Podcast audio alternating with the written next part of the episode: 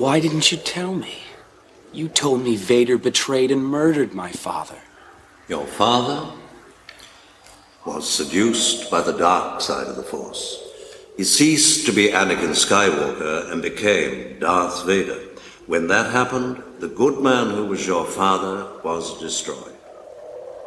So what I told you was true, from a certain point of view. A certain point of view?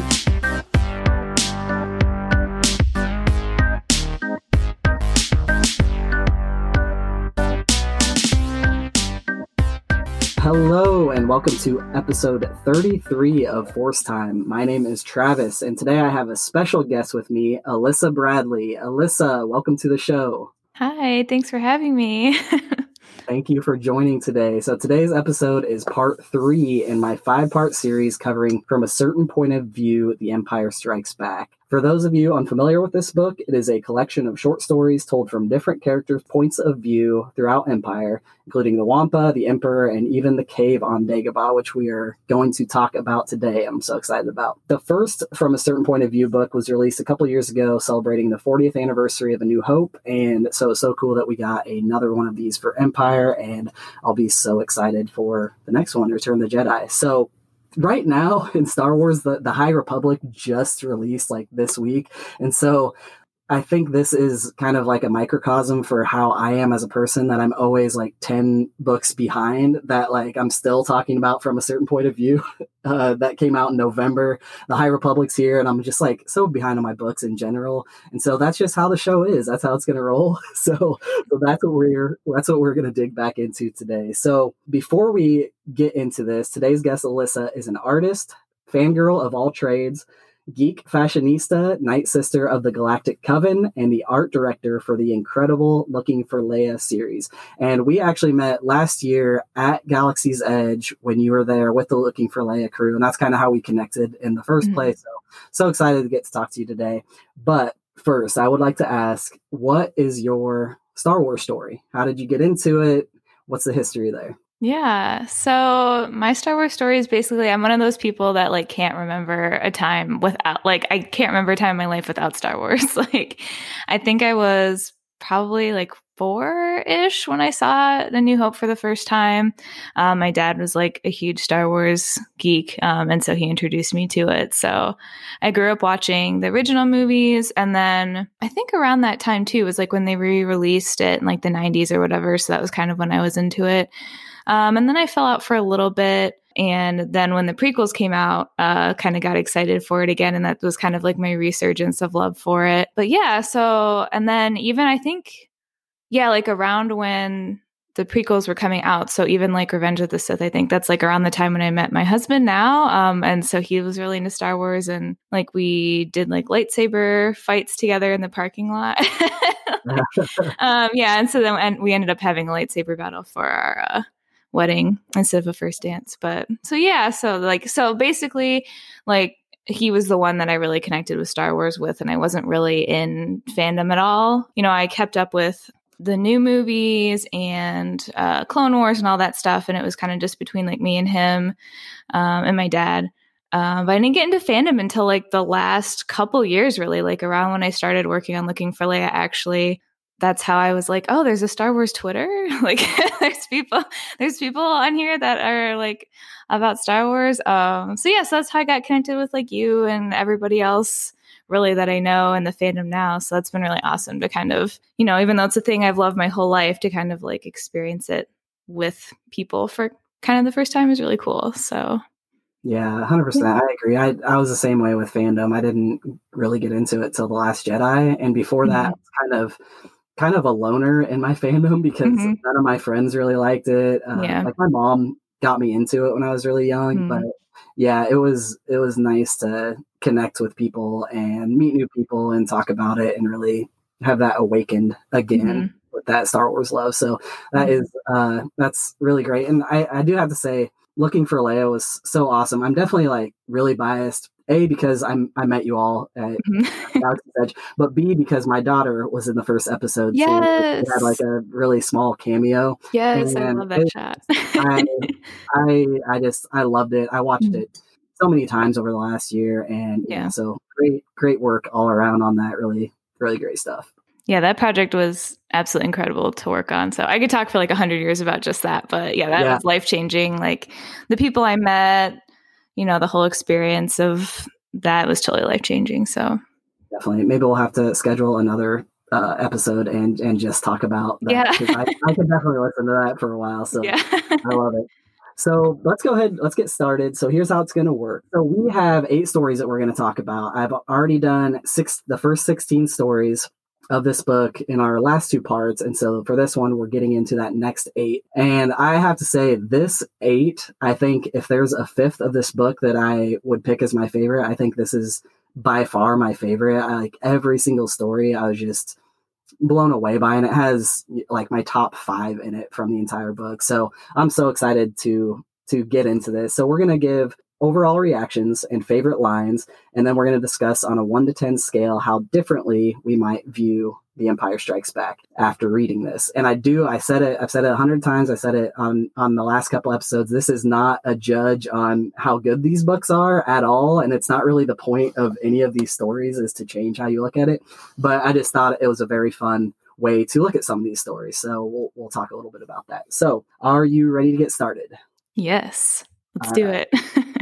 So what I told you was true, from a certain point of view. So first up is Amara Kell's Rules for TIE Pilot Survival, Probably, by Django Wexler. So this is Django's first time writing in the Star Wars galaxy. He is the author of the Shadow Campaign series, the middle grade fantasy, The Forbidden Library, and the YA fantasy, The Wells of Sorcery. His latest is his book, Ashes of the Sun. So this story follows TIE fighter pilot Amara Kell as her and her squad patrol the area around the asteroid field searching for the Millennium Falcon. Amara details her rules to live by as a TIE pilot, but we find out in the end that she has broken her number one rule, which is don't get attached to anyone or anything, as she has fallen for her fellow pilot Hal. So, Alyssa, what were your overall reactions to this story?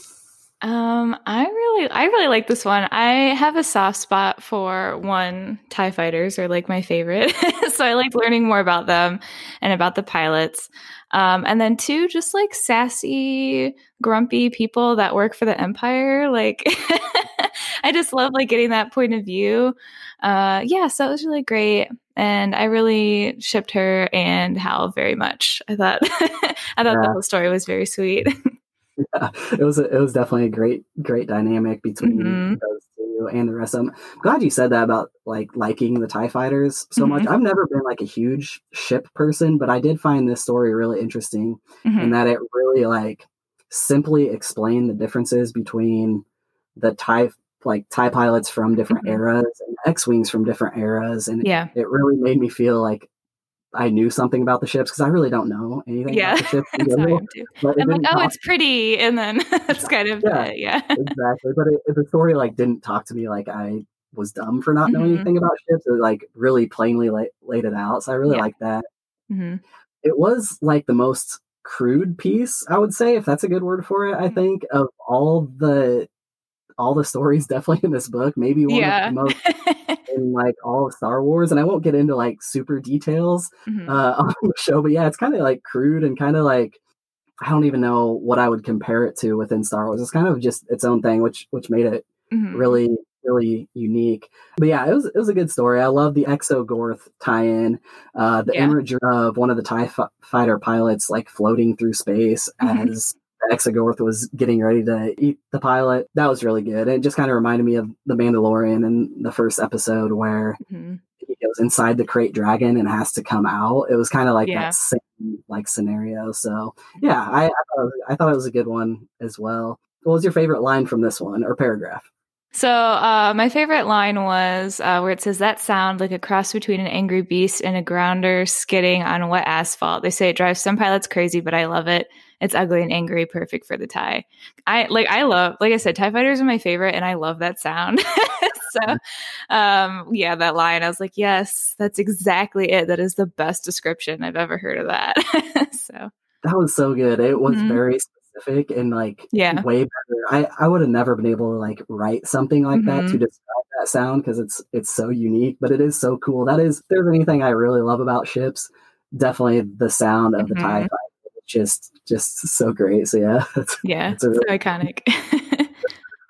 So mine was, it was when they were speaking about not being a hero and not trying to go the extra mile for TIE fighters because it never ends up going very well because the TIE fighters just aren't that great. Like they're not built to protect people. Yeah, they were like described as cheap, which I thought was really interesting. Yeah. So it says, but there are always some who think they're going to make that turn, beat that blast door closed, dodge that rock, and then, well, crunch, boom, plastoid metal, the Emperor thanks you for your service, citizen. And I love that it's not a person in the Empire that was like, long live the Empire, like, I love what I do, like, I want to take out those rebels. Like, no, I'm just trying not to get killed right now. Yeah. We see all the time in Star Wars that TIE fighter doing some stupid move or like following the Falcon and it gets hit because they try to go in this super small space. Like we see that all the time. And I just love how this just like spelled it out. And then that last line of, the Emperor thanks you for your service. Cause like Emperor doesn't care about these. No, not really at all. So on a scale of 1 to 10, how will this story make you view The Empire Strikes Back differently? You should go first while I'm thinking. Okay. I will. I have experience on the rating scale here for a couple episodes. So okay. I gave this one a 2 because we don't actually see this person in the movie and we don't really see like the situation. We do see TIE fighters in the asteroid field a little bit, but we don't see them like out just patrolling. So we don't really see it. But every time a TIE fighter does something stupid from now on, I will probably think of this exact story and that like exact quote as well. Mm-hmm. Yeah, exactly. I don't know. I think I'd do like a 3 or 4. I feel like it gives me like a better perspective of just like the Star Wars universe as a whole instead of like specifically Empire Strikes Back. Because like you said, like, you know, we don't really see it happening, but I feel like the insight into TIE pilots as a whole, it like illuminates that a little bit. So 100%. The world building throughout all these stories is so, just gives you so much look at the everyday life of these low level Empire workers and rebellion people. So yeah, that's great. A Certain Point of View. So the next story is The First Lesson by Jim Zub. This is Jim's first time writing in the Star Wars galaxy. He is a writer, artist, and art instructor who has worked for DC, Marvel, Disney, Hasbro, and Cartoon Network. His current comic projects are Conan the Barbarian, Dungeons and Dragons, and Stone Star. And so this story basically, this one was pretty short and sweet. It's basically just told from Yoda's point of view as he's kind of just like hanging out on Dagobah, and he senses Luke's arrival and like begins preparing for it and reflecting on that. So yeah, overall reactions. Yes. Yeah. So like you said, it was very short, but very sweet. I really liked this story. I think it was like 5 pages or 7 pages or something, which is kind of nice.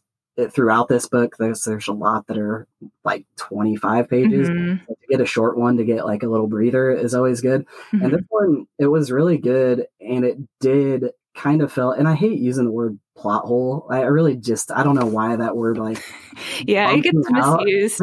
It gets misused all the time, but it does kind of fill in why Yoda was acting so weird. Yeah, in Empire Strikes Back, because in the context of A New Hope, Empire Strikes Back, Return of the Jedi, it made pretty good sense. You know, it's just this, and I think it was written specifically to throw the audience off, to kind of, you know, flip everything on its head about what you know about the Force or what you think you might know about these big Jedi warriors that they've talked about. So it kind of gives you that, it kind of fills in that he's just messing with Luke, which I thought was really good. And also about him noticing R2, which in The Empire Strikes Back, that's another one where it's like so small, but it's like, yeah, Yoda like had all sorts of missions and stuff. Like he knew that was R2. And so the fact that he does internalize that he's like, oh yeah, that's R2. Like that makes sense. I thought that was really good. And then there's a lot of Princess Leia talk throughout the story. She's just in almost every story, it seems like. And in this one, it's where he was talking about relishing the opportunity to train her because he thought it would be her that would be the one to step up, which again makes total sense. But the fact that it was Luke and he's like, ah, this kid's brash, you know. So yeah, it was nice. It was a short but really great look into Yoda's mind in that short amount of time. So how about you? Yeah, I completely agree. I think the thing I liked the most was that, like, it does kind of just, because there is always a disconnect where it's like, why is Yoda like acting so crazy? Like, he's just acting like a weird, like, little dude when he's just like so calm and collected every other time that we've seen him. So I like that. Yeah. That was intentional. I thought that was interesting. Yeah. For sure. My favorite line from this one, I think, was Luke Skywalker's form had yet to be set in one mold or another. His glory or downfall were yet to be defined, which I thought that was really interesting, especially knowing like what happens in Last Jedi. And then there's kind of been, you know, like the end of The Mandalorian, you know, talking about like how that ended where it's like hopeful, but then you also know like how much Luke struggled. I don't know. I just thought those were like some nice foreshadowing there where like he's constantly struggling and it's almost like a repeat of Anakin in some ways. Definitely. That's kind of where my favorite line is. It's when he does recognize R2-D2. So he says, R2-D2, of course the boy had Anakin's old droid with him. Such cycles of fate no longer surprised the 900-year-old Jedi. So it proves that, that's no big deal. Like, R2-D2's with Luke, like that should be a, oh my gosh, like that's really cool, you know, he has but he's just like, doesn't really surprise me anymore, you know, because it just like everything keeps repeating itself. And it really makes me think of cameos and surprises and things like that we get in throughout Star Wars, where it's like the Mandalorian just happened to find this force sensitive being, right? And BB-8 just happened to like come up on Rey, and it just like those things just come together, and it's always that like, wow, that was lucky, right? Right. But, like, you know, like these are cycles. Like, we shouldn't be surprised by this stuff in the smallest of ways. And like, I won't get into the Rise of Skywalker, but it made me feel like just a tiny bit better of Palpatine being there and just being there, and like. So it's kind of meta in that way for me, at least, of like, it's the cycles of fate. Why are we surprised? Like, it's just going to keep going. So yeah, that's why I like that line for sure. So do you want to go first on the scale of 1 to 10 for this one? Yeah, I'd probably do this one lower, like maybe a 2. I don't know. That seems kind of mean, but like, it's a good story, but I think compared to some of the other ones, that were a little stronger and probably gave a little bit more like insight. But I think, you know, the whole, like I said, the biggest thing for me was just like kind of showing some input into like why Yoda is acting like the way that he is. So yeah, definitely. I gave this one a little bit higher. I gave this one an 8 because I think it doesn't change how I look at it necessarily, but it is one where every time I watch it, I will probably think of this story because it always has been a, especially if you watch like 1 through 6 or 1 through 9, even it's like, what's up with Yoda? Why is he doing this? He's super weird right now. Like, that's really out of character, you know, but it makes me feel, a little bit better about that, where it's like, no, he was doing that on purpose just to mess with Luke, which was really funny. So what I told you was true. From a Certain Point of View. Okay, so our next story is Disturbance by Mike Chen. This is Mike's first time writing in Star Wars. He is the author of Here and Now and Then and A Beginning at the End. He also has a book coming out on January 21st titled We Could Be Heroes. One of the facts listed on his website also is that he grew up wanting to be an X-Wing pilot, like so many other Star Wars. I love when people are huge nerds about Star Wars, and like following him on Twitter was really awesome the past couple months because he was just so excited to share this story with everyone. So this story is told from Palpatine's point of view immediately before he summons Darth Vader, when he says he sensed a great disturbance in the Force. The Force vision finds Luke Skywalker killing the Emperor at Vader's command, and the two of them taking over and ruling the galaxy. The Empire realizes who Luke really is, Vader's son, but decides to let Vader go on with his quest to find him, believing that Palpatine would still be the one who could turn him to the dark side. So, what were your overall reactions on this one? Oh man, this one just hit me with feelings, and I was not ready for that. Yeah. I was really surprised by this, I think. Just like knowing that Palpatine did know. And then, yeah, I mean, the whole vision thing, like, you know, him seeing Padme, you know, what he thinks about like Luke and like how his like him reuniting with Luke, how that would like go in his mind. It's just like overcome with emotion. I'm like, oh my God. It was. Especially the part with Padme. Yes.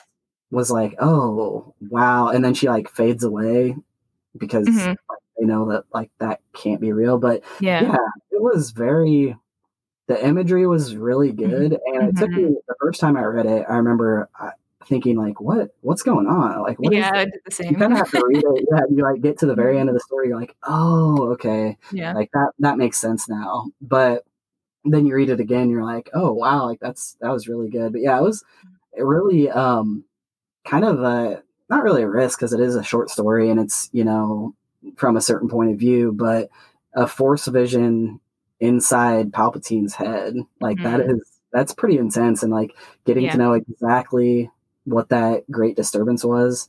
But at the same time, yeah, it was super vague, which makes sense because all force visions that we see like can be interpreted so many different ways. So to see it like that was really good. But yeah, the part that really stuck out to me was just when Luke enters the chamber and kills the royal guards and then starts force choking the Emperor. And then the Emperor tries to get his lightsaber and Luke catches it midair and like stabs him with it. It was just like the imagery with that was so good. And yeah, that moment between Vader, Luke and Padme was definitely intense. But yeah, it was a good look at the inside of Palpatine's brain. Yeah, for sure. Which I really like that he took that angle because, especially the part about like when he was talking about Padme, like just basically like the disdain that he had for her, like seeing that. I mean, you know, obviously if it had been like Vader's perspective, it would have been more emotional and like sad, which is kind of what you would expect. But then the fact that it was through Palpatine's mind, it was like such an interesting way for him to like analyze the moment and just be like, oh yeah, Padme. Yeah. He was. And he was like, oh, of course, or something like that. Yeah. Of course it's her. He like, that's his thing, you know, that's Vader's thing. So yeah, it was really good. What was your favorite line? Yes. Favorite line. Okay. So it was the disturbance, the fierce defense of the vision within the ethereal chaos, the desire, the need for secrecy, not just a strategic endeavor, but an explosion of emotion that ripped through the force itself. I just thought that was like really powerful. Yeah. Yeah. Cause yeah, it's like, we don't really know like what a disturbance in the force is. Yeah. And I mean, they can be different things, obviously, cause I mean, I guess we've heard like when really violent things happen, but it's like the description of like that feeling was really interesting. Yeah. Seeing the inside of what that is, it also like, especially now, like that line really makes me think of Grogu. And think of the episode where he gets taken, where he's on that rock and he's like meditating and like the whole thing. It's like so he was seeing something. Like what you know, he wasn't just like dialing someone and it was just like ringing. Like he was seeing something, right? So I was like, what is he looking at? You know, and yeah, that's a really really good line. Mine was towards the end of the story, and it was talking about how Palpatine was planning on grooming Luke to be a new Sith apprentice, or how that's what his kind of end game here. So it says, then Vader would eventually make a mistake. He always did. And Palpatine would step in and exploit it. He would be the one to propel Luke to the true potential of his bloodline over his father's final rasping breath. And Palpatine thinking that he would be able to use Luke as his next apprentice because he thought that's what that bloodline meant, that like that cycle of Skywalkers. It was kind of the ultimate, like this whole line was kind of the ultimate from a certain point of view, because he's correct in everything he just said, that he would propel Luke to the true potential of his bloodline. He just thought his bloodline was supposed to be dark, but his bloodline, that was not, you know, what it was. And the fact that he says over his father's final rasping breath, like same thing. Like, that's actually what happened, mm-hmm. but it's for all the wrong reasons for Palpatine. So yeah, I thought that was him saying this and thinking this and being correct, but yeah. at the same time being so wrong was like, that's why this book is called From a Certain Point of View. Like, right. that's why, you know, Obi-Wan said like, yeah, what I told you is true. It's like, yeah, what he said was true from a different point of view. So mm-hmm. yeah, I thought that was really good. Yeah. Okay, so on a scale of 1 to 10, how will this story make you view Empire differently? I think so. I think this one was higher. I might give this one an 8. Because so I actually was rewatching like Empire Strikes Back, like the chunk of these stories, like right before we did this. And this scene, like watching it with this context in mind, was so fascinating because, I mean, like when Palpatine's like, you know, there's been a great disturbance and they're like talking like the hologram or whatever. Like, I don't know. It's just like you have like the context and you can like read it in like, you know, Invader's helmet like expression and then Palpatine's like expression. Like it's all very like knowing that he knows, it just adds like a whole extra level of like sinister yeah. to it. So that was really fascinating to kind of watch it again with that extra information. It just like made the whole performance seem like completely different. Definitely. And that's what I gave it to, was an 8, because yeah, it is such a big deal. It's really a big deal, that entire scene and the entire saga, because I believe that's the first time that we actually see Palpatine in mm-hmm. the entire, like from going from, you know, episode 4 on. And it's just such a turning point because it's like, who's this guy? Like, why is mm-hmm. Vader, you know, bowing down to this guy? And mm-hmm. yeah, now that we get like all this, where already from this moment, he's like, yeah, I'm going to turn this kid to the dark side, but he still lets Vader go on with mm-hmm. everything he's doing. Cause he's like, well, Vader's going to mess it up. So yeah. Like, I'm just going to let him do his thing. He always screws it up. Like he always makes a mistake. Let him do his thing. He'll bring him to me. I'll turn him. It'll all be good. So mm-hmm. I was right there with you. A certain point of view. The next story is This Is No Cave by Catherine M. Valenti. So Catherine is the New York Times bestselling author of speculative fiction and poetry, including space opera, The Refrigerator Monologues, The Orphan's Tale series, and the crowdfunded phenomenon The Girl Who Circumnavigated Fairyland and A Ship of Own Making. This Is No Cave is Catherine's first time writing in the Star Wars galaxy. So this story follows the asteroid-dwelling giant space worm named Sayo, I think. Sayo reflects on its long and lonely life, and we learn more about its Mynock companions and its budding new friendship, with a small crew and a light freighter that landed inside of it. Yeah, this story, like, oh man, I was like, oh, this is kind of cute. And then I was like crying at the end of it. Basically, I was like, how did this get so deep and beautiful and poetic and like sad? It started off super like kind of weird and like positive. And then, it was like at the end, I was like, oh my God. It happens so many times in this book where you feel so bad for that, like what you thought was a monster. Right. And it's like, this was a baby. Right.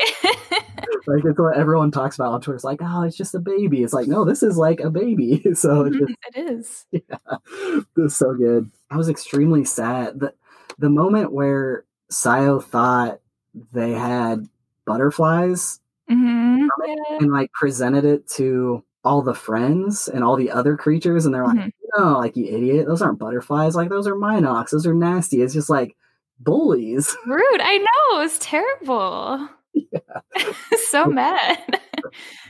But yeah, I do love that she makes that like super strong connection with the Falcon once the Falcon's inside him. But then again, she makes this super strong connection, and then they leave, and she's like, why are they leaving me? Like, what did I do? Did I do something wrong? Yeah. It's like, this is it. It got, but it was very, very poetic. Like you said, how it was written. It was just, it was sad. It's sad. Just me thinking about it right now. Yeah. It's like really existential. Star Wars. Like, yeah. That's a good word for it, for sure. Yeah. But yeah, I think my favorite line from this, speaking of existential, my favorite line from this one was, Sayo would meet its beloveds again. It would meet the atoms that had once been them, which was no different.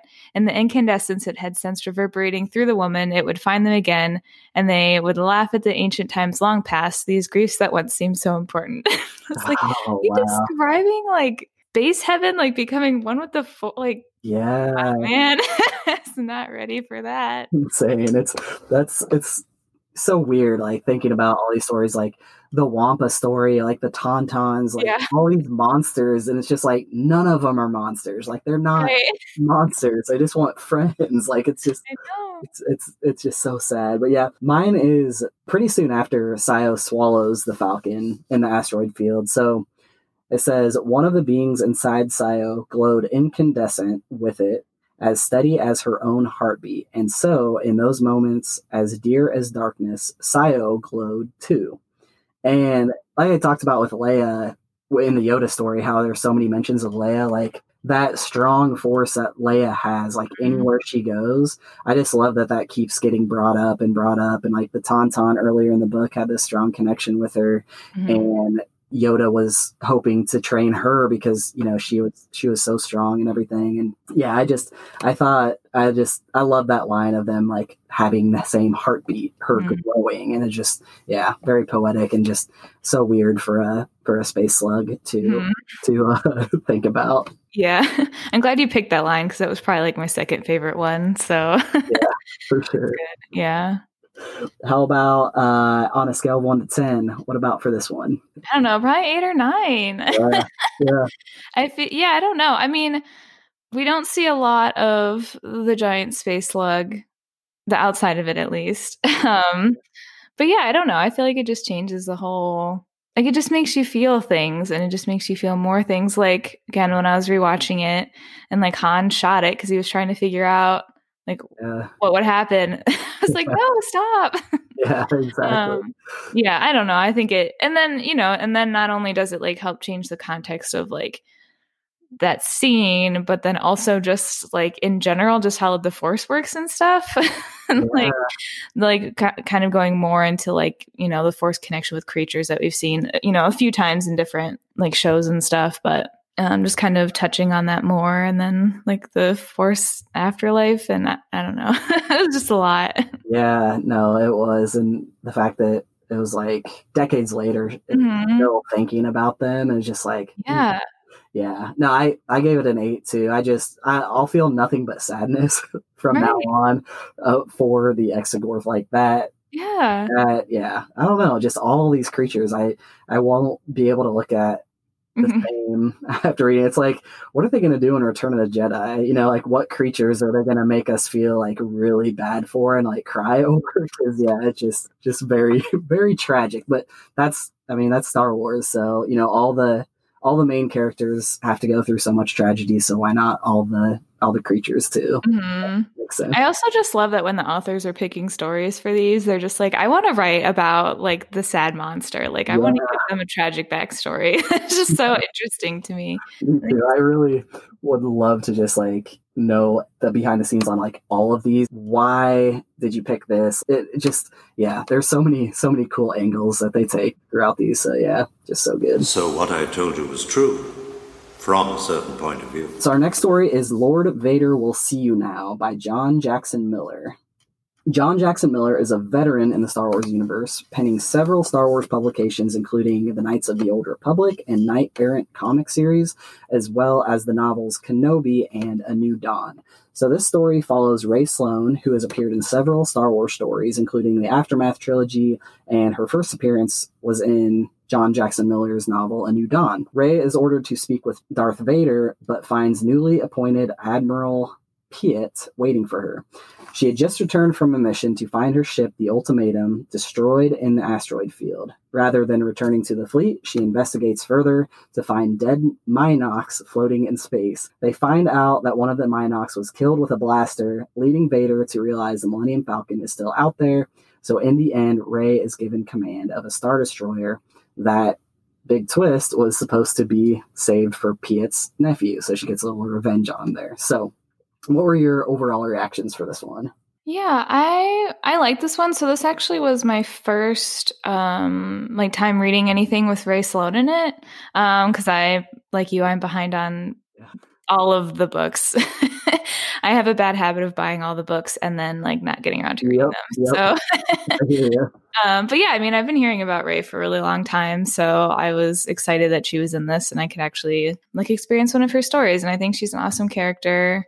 And I thought the story was interesting, anything that has to do with the behind the scenes into how the Empire operates is always interesting. Yeah, I thought it was good. Yeah, I did too. I'm kind of the same way. I have read, I can't remember which Aftermath book, but I haven't read all of them yet. I'm the same thing, in the middle. I have them all, but I just haven't done it. But kind of the same way, not super familiar other than the Rae Sloane super fans on Twitter and stuff that always talk about her. I'm God, that is such a cool character, and I've hardly met her. So yeah, it was good to kind of get to know her a little bit. And the premise with the Mynocks was just really interesting and out there, kind of, where there's another story in the middle of it, you're where is this going? What are they doing with these Mynocks? Mm-hmm. This is so weird. Why are we talking about this? But the way it all wraps up in the end, and she solved this big mystery that needed to be solved, I thought was really good. And the dynamic between her and Piet was just really good. Just their back and forth and hearing them just have those conversations. And then in the end, Rae being right and getting command of his nephew's ship was just a good slap in the face to Piet, because he's just that smug dude. There's a story about him in this, and it's just, you don't need to root for that guy, Yeah. So yeah, I thought that was really good. Mm-hmm. What was your favorite line in this one? Yeah, so mine was you two in there. There's a body to carry out. At her words, the troopers took a half step backward. Relax, she said, smirk barely visible. It's just the Mynock, which I'm here for. Poor stormtroopers are just always going through it, and any. Yeah. Any kind of humor like that, and it just always tickles me. That was the same exact line that I had, actually. Really? Yeah, so it was right there at the end, and it really wrapped that story, because she explains earlier in the story where she's she has the two stormtroopers following her to go see Vader, and she's I've seen this before. A lot of times it ends up with someone's body being dragged out by these poor stormtroopers that, like you said, they're just thrown into it, and they get yeah. And stormtroopers, it reminds me a lot of so many instances really, but especially in The Force Awakens when Kylo Ren's having his outburst, with his lightsaber and the lights. Yeah. The stormtrooper comes around the corner and he just backs away slowly. It's that's who these guys are. They're just random dudes in these, in these stormtrooper outfits. So yeah, I thought that was good. Mm-hmm. Yeah, that's exactly the same energy that it reminded me of too. Even The Mandalorian, where in chapter, I can't even keep him straight, episode 6 of this season, where Bill Burr's character shoots the dude, and they turn around and there's just that one Empire guy, not even a stormtrooper, but he's standing there with his tray, what did I just see? Just just so funny. Mm-hmm. On a scale of 1 to 10, what's your rating here on how you'll view anything differently? This one might be lower, maybe a 4. I feel all my numbers are so arbitrary. It's hard. Our podcast is arbitrary, so you're good. Yeah. So I mean, I feel this is more of a Rae story, and it's cool that she solved the mystery and stuff, but also it just seems kind of small compared to some of the other things. So yeah. I don't know. I gave this one a 3 because, yeah, kind of the same reasons. I think just because I'll think of the Mynock, the Mynock that they shoot off of the Falcon, that it's that Mynock was sneezed basically out of the space slug's nose, floated through space. Someone found it and plopped it down on the ground in the Star Destroyer, and Vader was there, and they were all smelling it and everything. So yeah, that's why I gave it a 3 there. So. Yeah, I'm glad we're on the same page. Yeah. A certain point of view, All right, so the next story is Virgins by Tracy Deonn. So Tracy is the New York Times bestselling author of her debut contemporary fantasy novel Legendborn, which is very good. And as a second-generation fangirl, she also appeared in the docuseries Looking for Leia, and she's one of my really good friends. And this is her first time writing in the Star Wars universe, which is super cool. So her story is told from the perspective of the Cave of Evil on Dagobah.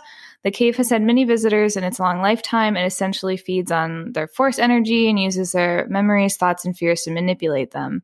It likes fear the most. We learn that during his stay on Dagobah, Yoda ventured inside the cave many times. The cave reflects on these visits and gives Luke his vision as well. And the cave realizes that Yoda has returned so many times in order to confront his fear and use it as lessons. And then the two of them sort of form like a mutual respect. I love this story. I'm not biased or anything. Yeah, I was going to say, do you want to go ahead and just like get your reactions? You can take this one first. Okay. I just remember when I found out that she was going to write about the cave, I was like, you're going to do awesome stuff with this because that is, I don't know, it's such an interesting concept. But yeah, I mean, I love this. I love all the like references in it, you know, where it has like stuff from like the prequels and the Clone Wars, and you kind of get more insight into Yoda as well, which I think ties in nicely to some of the other stories where it kind of that like focused on Yoda and kind of explains like why he is the way he is, and how I think it's kind of easy to interpret that like Yoda just was like on Dagobah because he was trying to hide from everything. And I like how this shifts the perspective to he found the cave basically and was using it as like an opportunity to like grow and reflect and like do better basically. Yeah. So it was really cool. And yeah, I mean, any like weird force stuff, yeah. Like talking about like basically how the force works in this cave was really cool. And also kind of a nice parallel to like Ray's like force experience as well, where, you know, you could say like a similar like energy kind of thing was happening there, which was cool. So 100%. This was probably my, and like, again, not biased or anything, but I think that when I first got this book, like that's where I flipped to straight. Mm-hmm. Right from the get-go, I was like, I have to read this first because yeah, it was Tracy, but also like the Cave of Evil is like mm-hmm. so cool. It's like such a cool concept, and mm-hmm. you don't like literally going into it, you don't know anything like what to expect. Mm-hmm. But now after reading it, it's like you can't think of it anyway else. Like that's that story, you know. Mm-hmm. It was just like, again, like the imagery mm-hmm. was so good. And the one that really sticks out to me, the part was about Yoda's past fears, where it talks about Dooku and yeah. the stormtroopers or the clone troopers, and mm-hmm. then the blue and white smoke, you know, of Ahsoka, or the blue, orange, and white smoke of Ahsoka. Mm-hmm. It's just like, like that's so good. It just right in the feelings. Yeah, for sure. You could just like see all of that happening, mm-hmm. and the way I've talked about this on the podcast a lot before, but the way I know that I'm going to like a Star Wars story, if I immediately think of Last Jedi, like the Last Jedi, it makes me think of so many instances of Star Wars in general, like that mm-hmm. come before it. But mm-hmm. then after the Last Jedi, like if something relates back to that, like I'm going to love it. Mm-hmm. And the fact that this is about fear and it's about failure, and mm-hmm. you know, Yoda's last lesson to Luke about, you know, the greatest teacher failure is, it's like, mm-hmm. that's, Yoda learned that here, like, because he kept going and like kept doing this. So yeah, it was just so poetic that like that was his final lesson to Luke, mm-hmm. and we see that playing out. So just yeah, it was great. I can't say enough good things about it. But it's like this entire story is why Yoda is Yoda. Like yeah, like this mm-hmm. it like defines his character more than we've seen, I think, because we haven't really, like, we've seen a lot of Yoda, we've got that good grasp, but like he mm-hmm. teaches the Cave of Evil a lesson, you know, right? Like, yeah. Like Yoda did that, and then he teaches that to, like, yeah, I can't say enough good things about it. Mm-hmm. And also, yeah, like go get Legendborn because that's really good too. Yes, yes, I highly. That could be a whole other. Yeah, exactly. 4 hours. That could be like a bonus fourth time episode of the first non-Star Wars thing I've ever talked about because yeah, it's very, very good. Mm-hmm. So my favorite line, I mean, the whole thing is my favorite line. Yeah, I know. I was the same way, like making notes. I was like, I don't highlight, but I like take notes. And I was like, found myself writing every line down. It's just very good. Yeah. But if I had to pick one, over time, we had both sought dark apparitions, had we not? Yoda always worked to confront his inner darkness, while I always worked to show it, because we both desire the manifestation of fear, different methods for the same ends, alongside, not against, a dance, a push and pull. I was like, that is the most perfect way to describe the Force ever. Like that's it. That's just summed up. Yeah. Like, the Force is this neutral thing, and there are just like two sides that are just like doing the same things and like have this crazy, intricate, intertwined history with each other to like meet their own ends, but they're also kind of doing the same things sometimes. Yeah. But yeah, that's it. Like just those couple lines, she nailed it. Yeah. I got goosebumps when you were reading that. Like that's so good. Like I said, like so many good lines from this. Mm-hmm. Mine was when Yoda says, it's actually like dialogue from him to the cave. He says, "Old fears are these, stubborn, but see them I must. Yoda stands against his tormentors, nodding not at them, but at me. My thanks you have," he says to the cave. So it's like, this is where it even says, like, right after this line, that the cave is, like, kind of pissed off. Mm-hmm, right. Did this creature, like, just, like, school me? What is that? Kind of flips it on its head. Mm-hmm. But it just, Yoda had broken through to this millennium's old cave that had seen the Sith before it was called the Sith, and the Jedi before they were called, like, all this stuff, and all these different people that had come and gone and not come back, and like Yoda chooses to stay there. And yeah, it just, the way that leads in to the end of the story, where, you know, the cave's last lesson, or the last thought that it learns, is alliance. And it's like, mm-hmm. There's that like alliance that Yoda built with this cave of supposedly evil, but how do we know that anymore? So right. Yeah, mm-hmm. Yeah, that was just so good. Mm-hmm. So good. So what about on a scale of 1 to 10 for this one? Well, because I'm biased and the numbers are arbitrary, I gave this one a 10. Yeah. So, yeah, I mean, I don't know. Again, the weird Force stuff, I eat that up. That's my favorite stuff. And yeah, I mean, again, it enlightens like not only the scene, like explaining basically like how it gave the vision to Luke and Empire.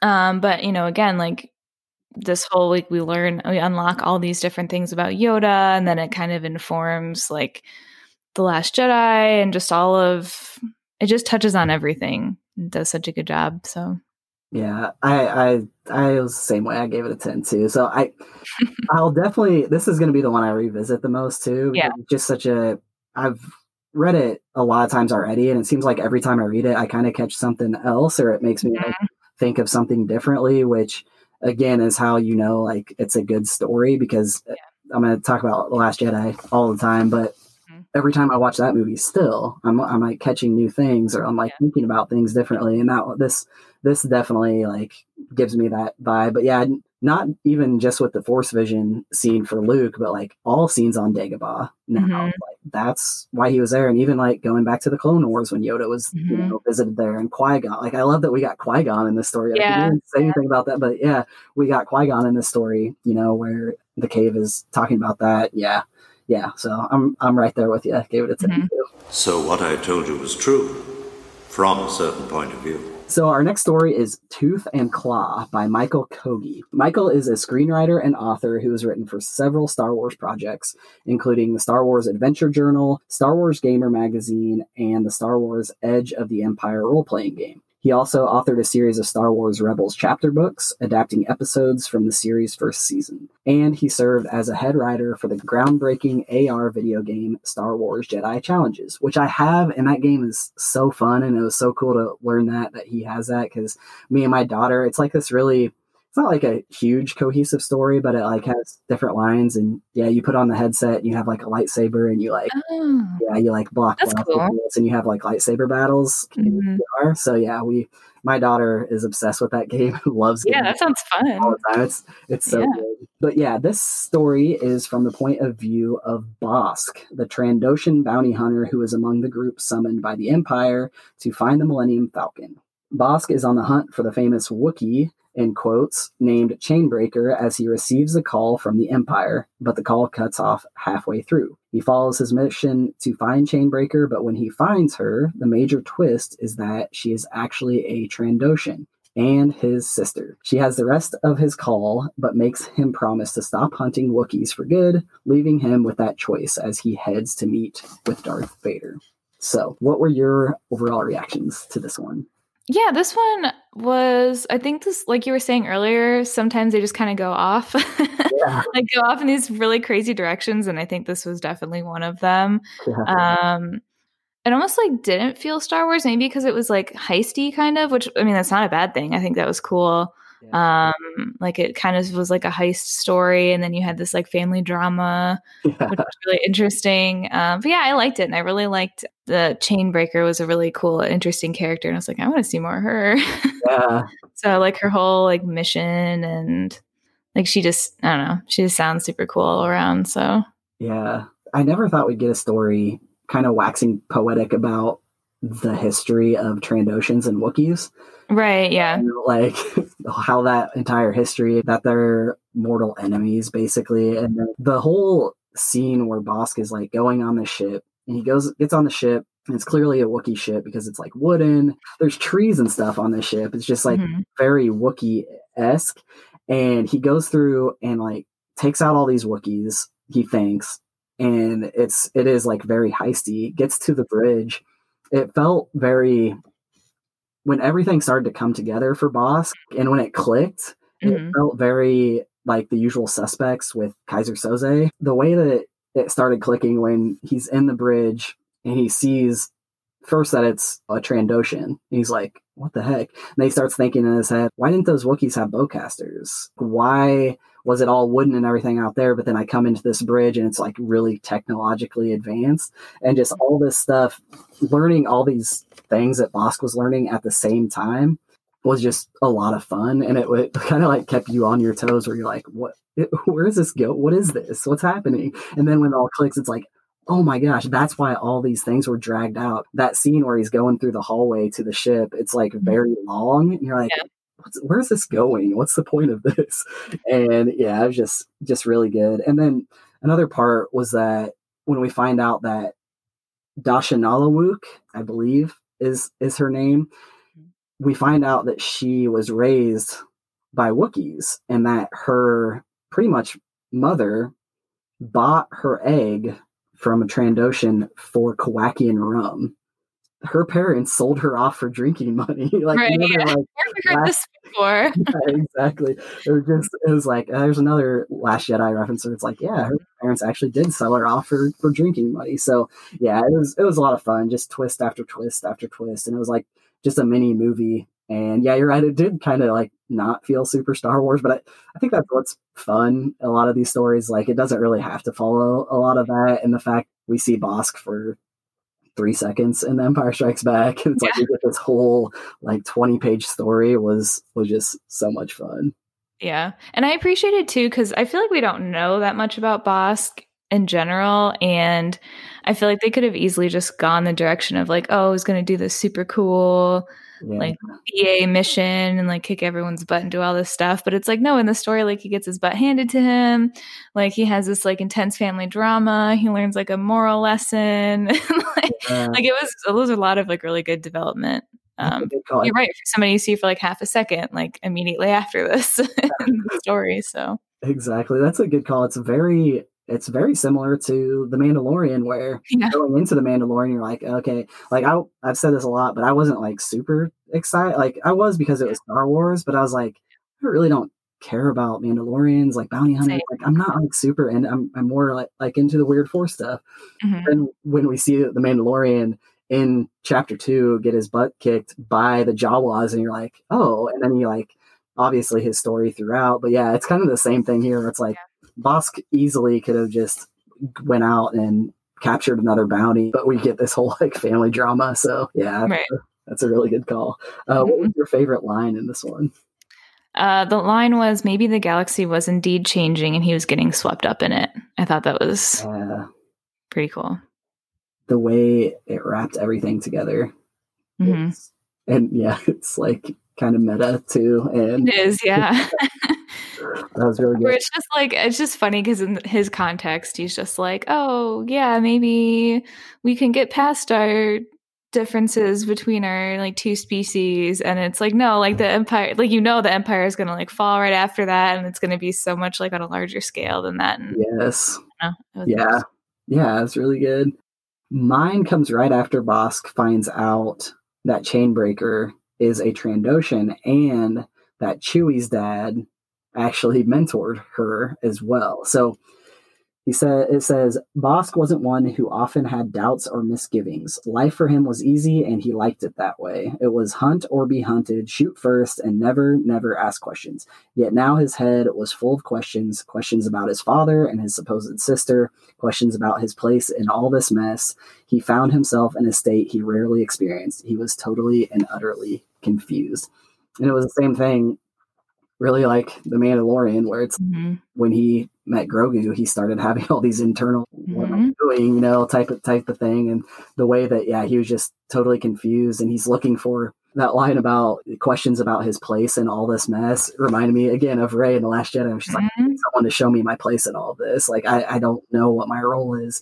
And that he's starting to actually think about more than just being a bounty hunter, and hunt or be hunted was really good. But yeah, it summed up the whole story, because Bossk's entire world at the end is just like comes crashing down. Like everything he once knew he has no idea what's right now, because yeah, this supposed big rivalry with the Wookiees isn't what it seems. And you know, he's been fed all these lies. So yeah, and it was really humanizing for Bossk again.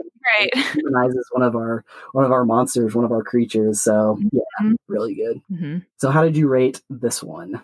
Maybe somewhere in the middle, like a 5, I guess. Because I feel like it doesn't really connect with the story. Yeah. I mean, it connects with some like the bigger picture stuff, and it's like setting up things, but it's also kind of like its own thing. Yep. Yeah. I was right in the middle. I gave it a 4. And again, it's like, whose line is it anyway? Like, the points don't matter. It's all made up, and points don't matter, or whatever they say. Yeah. Pretty much where we're at. But yeah, same thing. Like, he gets so little screen time, but it was really, really cool to see like the history of Trandoshans versus Wookiees and that whole heist story. I'm sure in those 3 seconds that we see Bossk, I will probably 50% of the time think about this story. So definitely A Certain Point of View. So the last story is Stet by Daniel Jose Older. So Daniel's another author with experience in the Star Wars galaxy, writing the tie-in novel to Solo titled Last Shot, as well as a story in the first From a Certain Point of View book called Born in the Storm. He is being featured in the High Republic, which is the new era of Star Wars publications. So this story is a really interesting format. It's kind of in the form of like a journalistic article written by Parazine Parappa about two highly respectable gentlemen of unimpeachable character, which is Zuckus and 4-LOM, and it says that they ask for your money for a vague but unquestionably good cause. Throughout the article, there are annotations and edits by Chief Editor Droid of the Galactic Digest, TK7, and then in the story we hear about Parazine's encounter with the two bounty hunters before they get their bounty hunt assignment from Vader. Yeah, this one was great. It just was mostly hilarious to me. Yeah. I was like, I have no idea how this connects to anything, but it's so entertaining in the way that it was done. Yes. So, yeah. I was the same way. Last Shot by Daniel Jose Older is one of my favorite Star Wars books, because it is so funny. Like, it is, in my opinion, like the funniest Star Wars book. Like normal books, I don't laugh out loud, but there was times in Last Shot and there was times in this one where I was like, this is so stupid, but it's so funny. Yeah. I can't get over the title of this article that Yeah. You know, he's writing about the highly respectable gentleman asking for money for a vague, you know, of unimpeachable character for a vague but unquestionably good cause. Like, just starting it off with that is like, okay, this is going to be different for sure. And, yeah, it was another thing too. The main character is a Friznoth, which is a character from Last Shot as well, and they wear these big spacesuits. And kind of the twist in this one was that this Friznoth ends up on Vader's ship with the bounty hunters under, I think it was under Zuckuss's coat.